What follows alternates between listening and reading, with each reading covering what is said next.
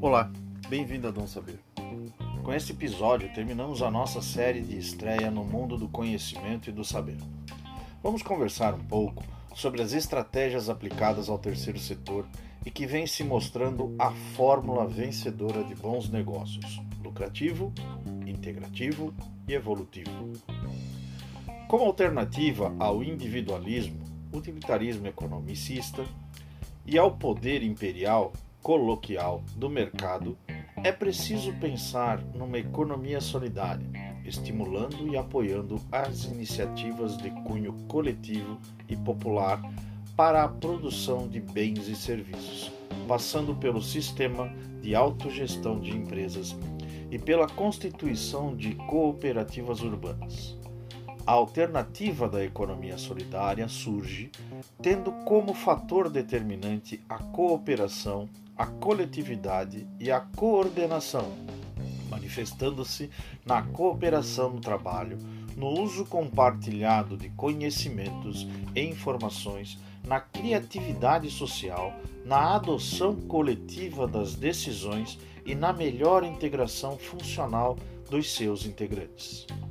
Através das experiências de socioeconomia, é possível construir, além de trocas de globalização, com visões de mundo e experiências da realidade distintas, também uma organização política alternativa com outra visão econômica, a qual respeita a singularidade dos indivíduos de modo cooperativo. Tratam-se de movimentos sociais mais amplos, lutando pela reintegração da atividade econômica associado ao valor social. Para tanto, o processo de planejamento conduzido como eminentemente racional e sequencial deverá ser complementado pelo reconhecimento e valorização da intuição, além do reconhecimento tácito adquirido através da hereditariedade das gerações. Dessa forma, privilegiar-se-á não só o conteúdo do plano, mas também as relações interpessoais existentes e a dinâmica do grupo durante os trabalhos.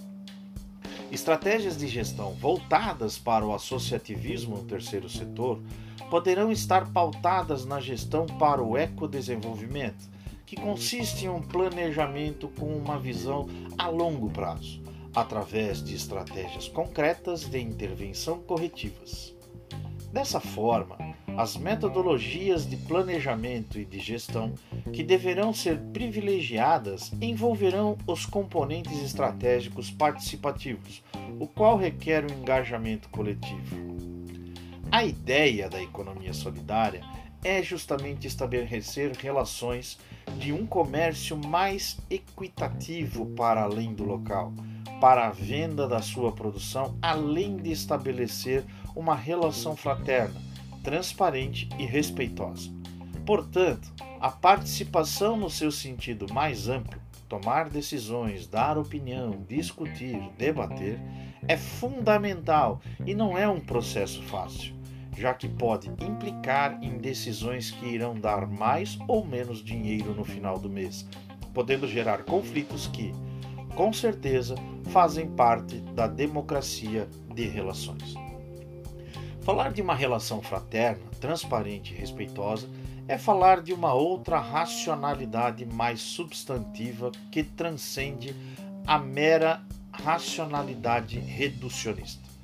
Organizações de empreendimentos solidários baseados no princípio de unidade de posse e o uso dos meios de produção e distribuição com a socialização serão caracterizados por dar início às revoluções locais, mudando o relacionamento entre os cooperados e com todo o meio social o qual interage.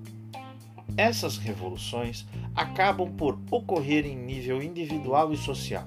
Com isso, a cooperativa passa a ser um modelo de organização democrática e igualitária, que contrasta com modelos hierárquicos e autoritários.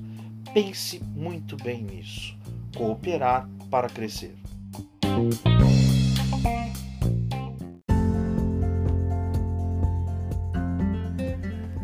Espero que tenham gostado dessa série de três episódios iniciais sobre associativismo e cooperativismo. Meu nome é Marcelo Deschamps e lembre-se, o dom é saber.